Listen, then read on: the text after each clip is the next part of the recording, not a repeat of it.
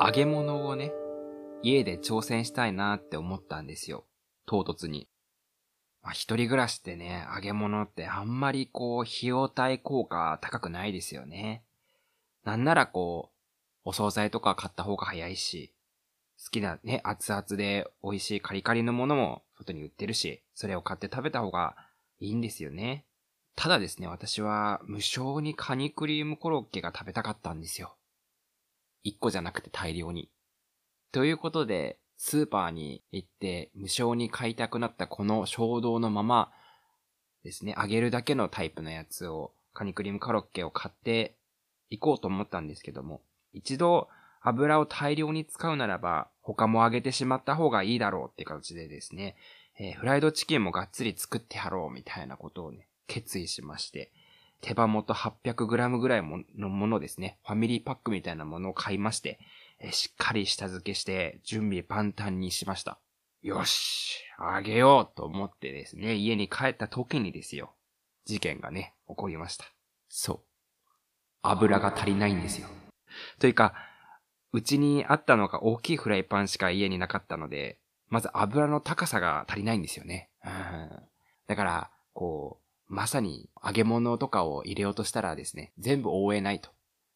足湯みたいな感覚になっちゃうわけですよね、揚げ物が。オーマイガーです。でももうすでにですね、私のこの企画はもうスタートしてしまいまして、もう油も入れまして、なんならこう、ね、どんどんどんどん温度が上がってるわけですよ。もうプロジェクトは止めることができない。もうやるしかないみたいな状態で、もう不可逆なのです。ということで、カニクリームコロッケをですね、もう勢いのままにこう投入していきます。油がどんどん吸収していっていきます。ああ、ああ、ああ、みたいな。あ、あんなに油、うちにあった油全部使ってるのにどんどん吸っていくよと。で、中身がカニクリームコロッケなので、ひっくり返そうとすると、どんどんどんどん中身が溢れ出していくんですよね。ああ、ああ、ああ、みたいな。もうドロドロですと。なので、世界一べちょべちょでドロドロのカリクリームコロッケと、なんとも言えない揚げ加減のフライドチキンがうちに大量に余っております。皆さん食べに行きませんか？はい。ということで、今回の揚げ物の教訓。もったいないなと出し渋った時、やらかしの神様が笑顔で近づいてきます。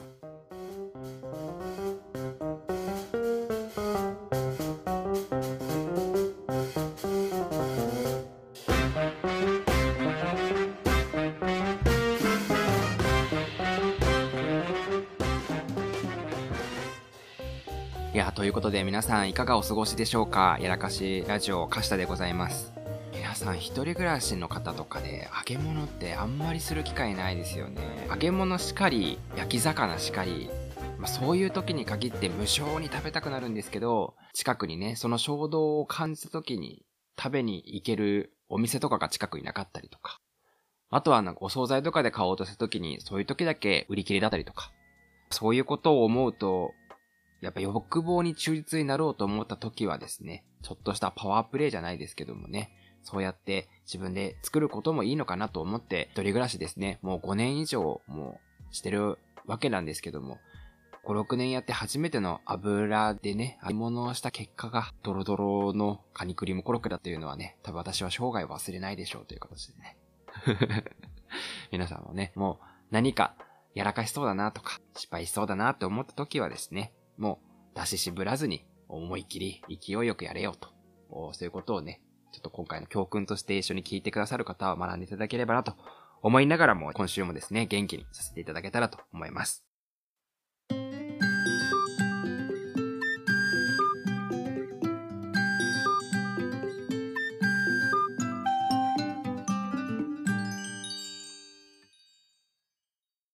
え今週はですね、その、揚げ物をしたいと思って買い物した時にですね、あの、スーパーで思わずこう、目を惹かれるキャッチコピーみたいなのを見つけたんですよね。で、でもその内容についてちょっと皆さんと考えていけたらということを思っております。はい、その商品は、パウチタイプのですね、お菓子というか、つまめるものなんですけども、パウチタイプの一口さつまいもっていう商品だったんですよね。で、まあ、それだけを見たら私自身も、ああ、こういうのあるよね、たまに、みたいな感じでね。あの、ポケットサイズで持ち運びしやすいやつだよなーってこう思ってたんですけど、その横にですね、書かれていた反則品のですね、キャッチコピーっていうのがなかなか尖っておりまして、何かっていうと、一口食べて超チルって書いてあったんですよ。あの背景をですね、A4 の普通の紙にですね、えー、黒の背景で、で、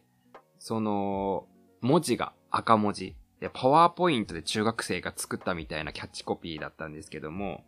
デザインがね、もう本当に駆け出し YouTuber のサムネみたいなね、フォントも何もないもうゴシック体みたいなやつでね、逆に新鮮だなって思いながら、私はね、正直にね、それを見た時に物申したいなと思ったんですよ。もうね、批判覚悟、炎上覚悟で言いますけども、焼き物でチルはないでしょ。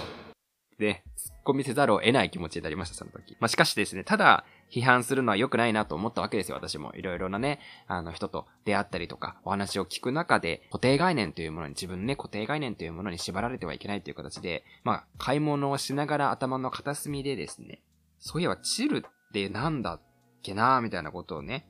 思いながら、ちょっとね、いろいろなこう、妄想をね、していったので、ちょっと皆さんと一緒に振り返れたらいいと思うんですけども、まずね、チルとは何かっていうのを私もググったんですけども、チルっていうのは、ゆっくりくつろぐとか、まったり過ごすっていう意味で使われる言葉ですよね。よく、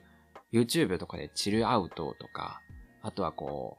う、まったりですね。まあ、イメージで言うと、休日の夕方とか、昼下がりとかに、こう、外でベランダでゆっくりしながらね、読書を楽しんだりとか、あとはその、ワインを飲んだりとか、なんかそういう西洋文化といいますか、そういうなイメージのものなんですけどもね、そう落ち着いた、それこそ落ち着いた雰囲気を楽しんだり、ゆっくりと流れる時間を堪能したりするシーンで、チルを使って様々な表現をすることが可能ですっていう風に書いてあったと。はい。もうこの内容を踏まえてですね、まあ、寛容に寛容を重ねて想像力を膨らませようと私も思いまして、まあ、チルっぽい国ってどこだろうと思ったら、ヨーロッパのフランスとか、スペインとかかなと思いながら、やっぱそういう国っていうのはね、休日とかだとワインを片手にですね、まあ、チルすると。まあ、チルする横には、まあ、例えて言うとチーズを置いたりとかね、おしゃれ、しゃれたね、ナッツとかね、しゃれたつまみがある中でですよ。一口焼き芋。どうですか皆さん？またはですね、おしゃれなフランスのシャンゼリゼ通りのね、街中でこうパンとかをね、皆さん紙袋に持って歩いてると。で、まあ、そこにまた片手間に持ちながら、一口焼き芋を食べているの。ちょっと想像してほしいですけど。でも100歩譲っても、チルではないですよね。うん。まあ、ラスクとかね、高級なチョコとかならばなんか絵になるんですけども、どんなに頑張っても一口タイプでも芋ですから。焼き芋ですから。うん、なんかこれをね、考えた人、しかも超チルって言ってますからね。もう何の、何のこうソースがあってそれを言ってるんだと。やっぱこう一番何よりもそして言いたいのはもうターゲット層が絶対違うと思うんですよ。まあ、チルっていう言葉をね、やっぱ一番意識してるのって、まあ、20代後半とか30代前半ぐらいの人たちがやっぱチルするとか、あ今日チルいいじゃんみたいなことを使いたがるというか、使いがちだなっていうのを思うんですけども。でも焼き芋好きのユーザーってどうだろうって思った時に割とこう年配の人のイメージがありますよね。ここでもターゲット層のこう、ズレというかね、のがありつつも。まあ、先ほども言いましたけどもね、広告も広告で A4 のね、普通の紙にえー、パワポみたいな YouTube、駆け出し YouTuber みたいなサムネみたいなものですから、まあ、別にこう力を感じるわけもなく、うん、なんかそうやってこう、やりながら、買い物しながらですね、ずっとなんか突っ込んでたんですね。そんなことないだろうと。なんかいろいろ頑張ったけども、でもチルではないよな、とか いろいろ考えたけども、そうやっていろいろ考えさせられるということはもうすでにですね、その、一口焼き芋の広告担当の術中にまんまとハマってるなっていう風にね、感じましたね。やられましたよ、本当に。まあ、普通のおしゃれな反則品で、おしゃれなキャッチコピーというか、そこの場にあったね、休憩時間に一口焼き芋どうですか？小腹が空いたら一口焼き芋みたいなものがあったら何にも、あ、そうなんだぐらいでね、記憶に残らないものでしたけども、いや、超チルに反応してしまい、そしてまた広告のね、その斬新なものによって目が惹かれてしまった私はですね、多分次回行ったら一口焼き芋買ってるだろうなっていうふうにね、思いました。皆さんも日常にね、ふとあったこの広告だったりとか、なんかふと見たものが忘れられないみたいなね、頭に残るみたいな経験がもしあったら、ちょっといろいろなね、想像を膨らませる時間として使っていただけたらと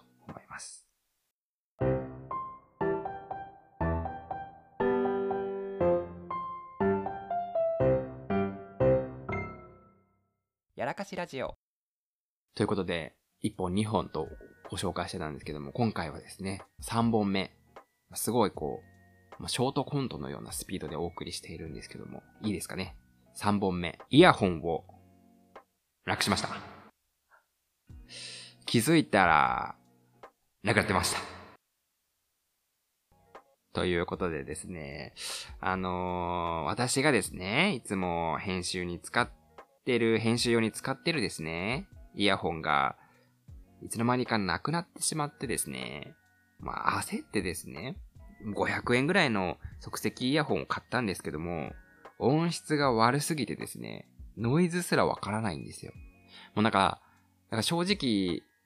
先週の編集も、その、安い、この、イヤホンでやってたんですけども、まあ、ずっと聞いてて、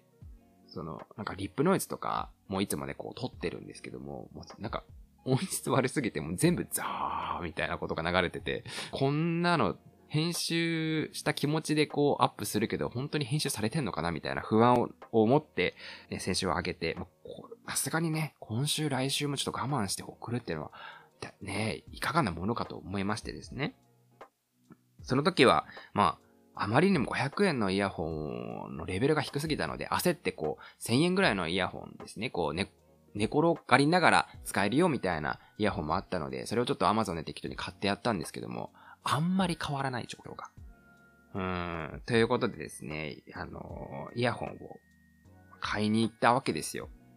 今ってめちゃめちゃイヤホンあるじゃないですか、コーナーによって。で、その、一つのコーナーによっても、ワイヤレスイヤホンだったりとか、あとはその有線のイヤホンの中でもマイクがついてるものか、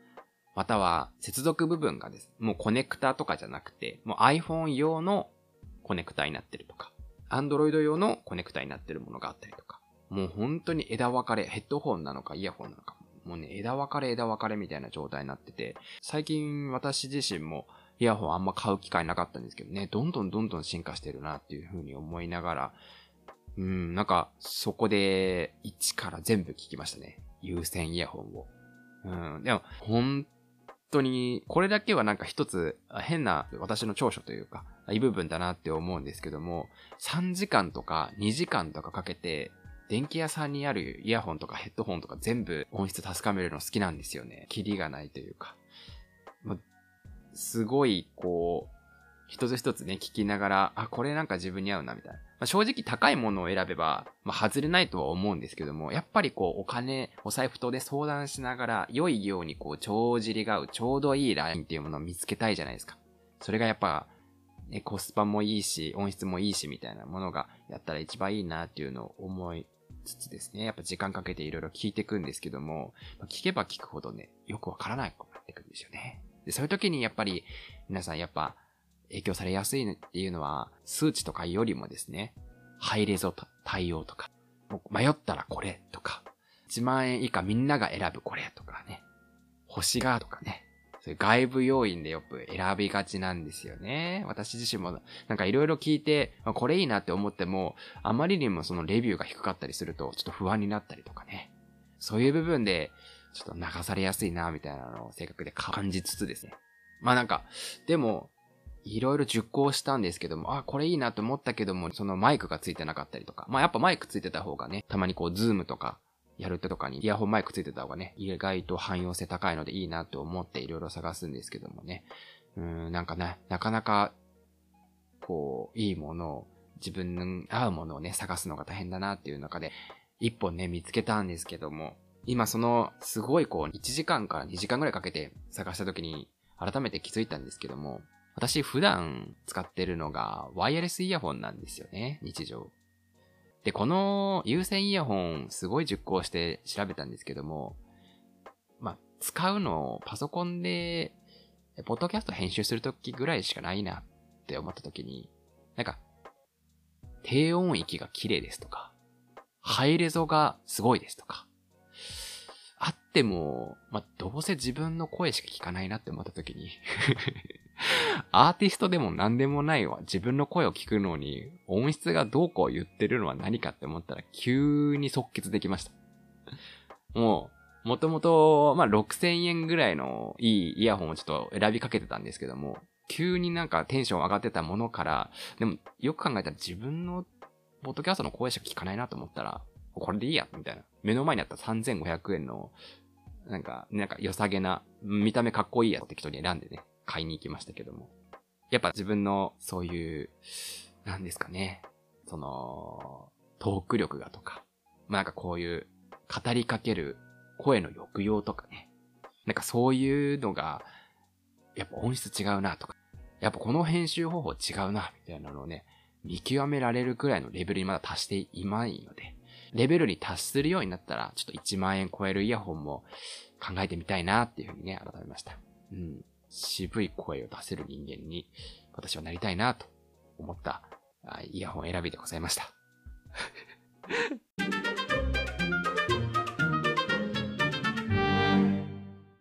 やらかしラジオ。はい、ということで今回は3本ですね。サザエさんのように揚げ物の話と、そしてまた、チルとは何ぞやという話と、そして、イヤホン買ったよ。高いイヤホンに見合うトーク力、クオリティ目指したいよという話をね、させていただきました。いやー、ねやっぱ他の回と比べると、薄いな 僕薄いなみたいなね、週が、でしたけれども、なんかそういうのもね、何も考えずに、ちょっとね、ふらーっと行くのもいい、ありなのかなっていうふうにね、思いました。はい。いつものノルマですね。読ませていただきますね。この番組はメイン MC カシタが日常でやらかしてしまったエピソードをみんなで笑い話にしてネタにしてしまおうという壮大な失敗供養番組となっております。感想、質問は Twitter もやっておりまして、ひらがなではやらかし、カタカナでラジオでつぶやいていただけたらありがたいです。また、Gmail もやっておりまして、Gmail では yara,kachiradio.gmail.com やらかしラジオ gmail.com までお待ちしております。えー、絶賛ですね、今月募集しておりますトークテーマですね。こんなはずじゃなかった話で募集しております。あれ思っていた感じじゃないぞとか、あ、なんでこうなったみたいな、オチとか何も関係なくても、良いので募集しております。皆さんですね、こんなはずじゃなかった話ってなかなかする機会ないと思うんですよ。で、まあそれをね、なかなかこう消化できないまま、でもなんかやっぱなんかこう感じた内容をね、そのままこう、胸に留めていくよりは、そのみんなでね、大反省会というか、大振り返り会をしていきながらですね、お焚き上げのようにですね、みんなでこう、こんな話じゃなかった話祭りをね、ちょっとやっていけたらということを、えー、思っております。すでにですね、メール送ってくださった方はありがとうございます。ということで、随時ですね、集まり次第ちょっとその話もさせていただけたらと思います。はい。あとはですね、感想、その内容においても概要欄の応募フォームの方から投稿できるようになっておりますので、ぜひぜひよろしくお願いいたします。ということで、え今週ですね、本当に1月あっという間になりまして、毎週本当に言ってますよね。あっという間ですね、あっという間ですね、みたいな。もう本当に、あっという間ですね。というね、1月一気に終わってしまって、もう2月になったら一気にバレンタインムードになって、3月になったらホワイトデーで、で、っていう感じでね、4月になったらもう次の年度になって、新規点になってみたいな感じでドタバタしていく、えー、一気に変わっていく2023年になっていくと思うんですけども、まあいろいろなね、挑戦できる環境であったりとか、初めて体験できるものとかもあったら、ちょっとやらかしラジオやっているので、えー、いろいろ挑戦できたらいいなと、今年も23年は思っております。ということで、今週もそんな中でも皆さん聞いていただきましてありがとうございます。また来週もですね、聞いていただけたら嬉しいです。水曜日の半ばではございますけれども、今一度ですね、こう、頭を空にする時間、空にする30分間ぐらいな感じでね、今回も聞いていただけたらありがたいです。ということで、来週もまた会いましょう。ここまでのお相手は、やらかしラジオカシタがお送りいたしました。それでは皆さん、いってらっしゃーい。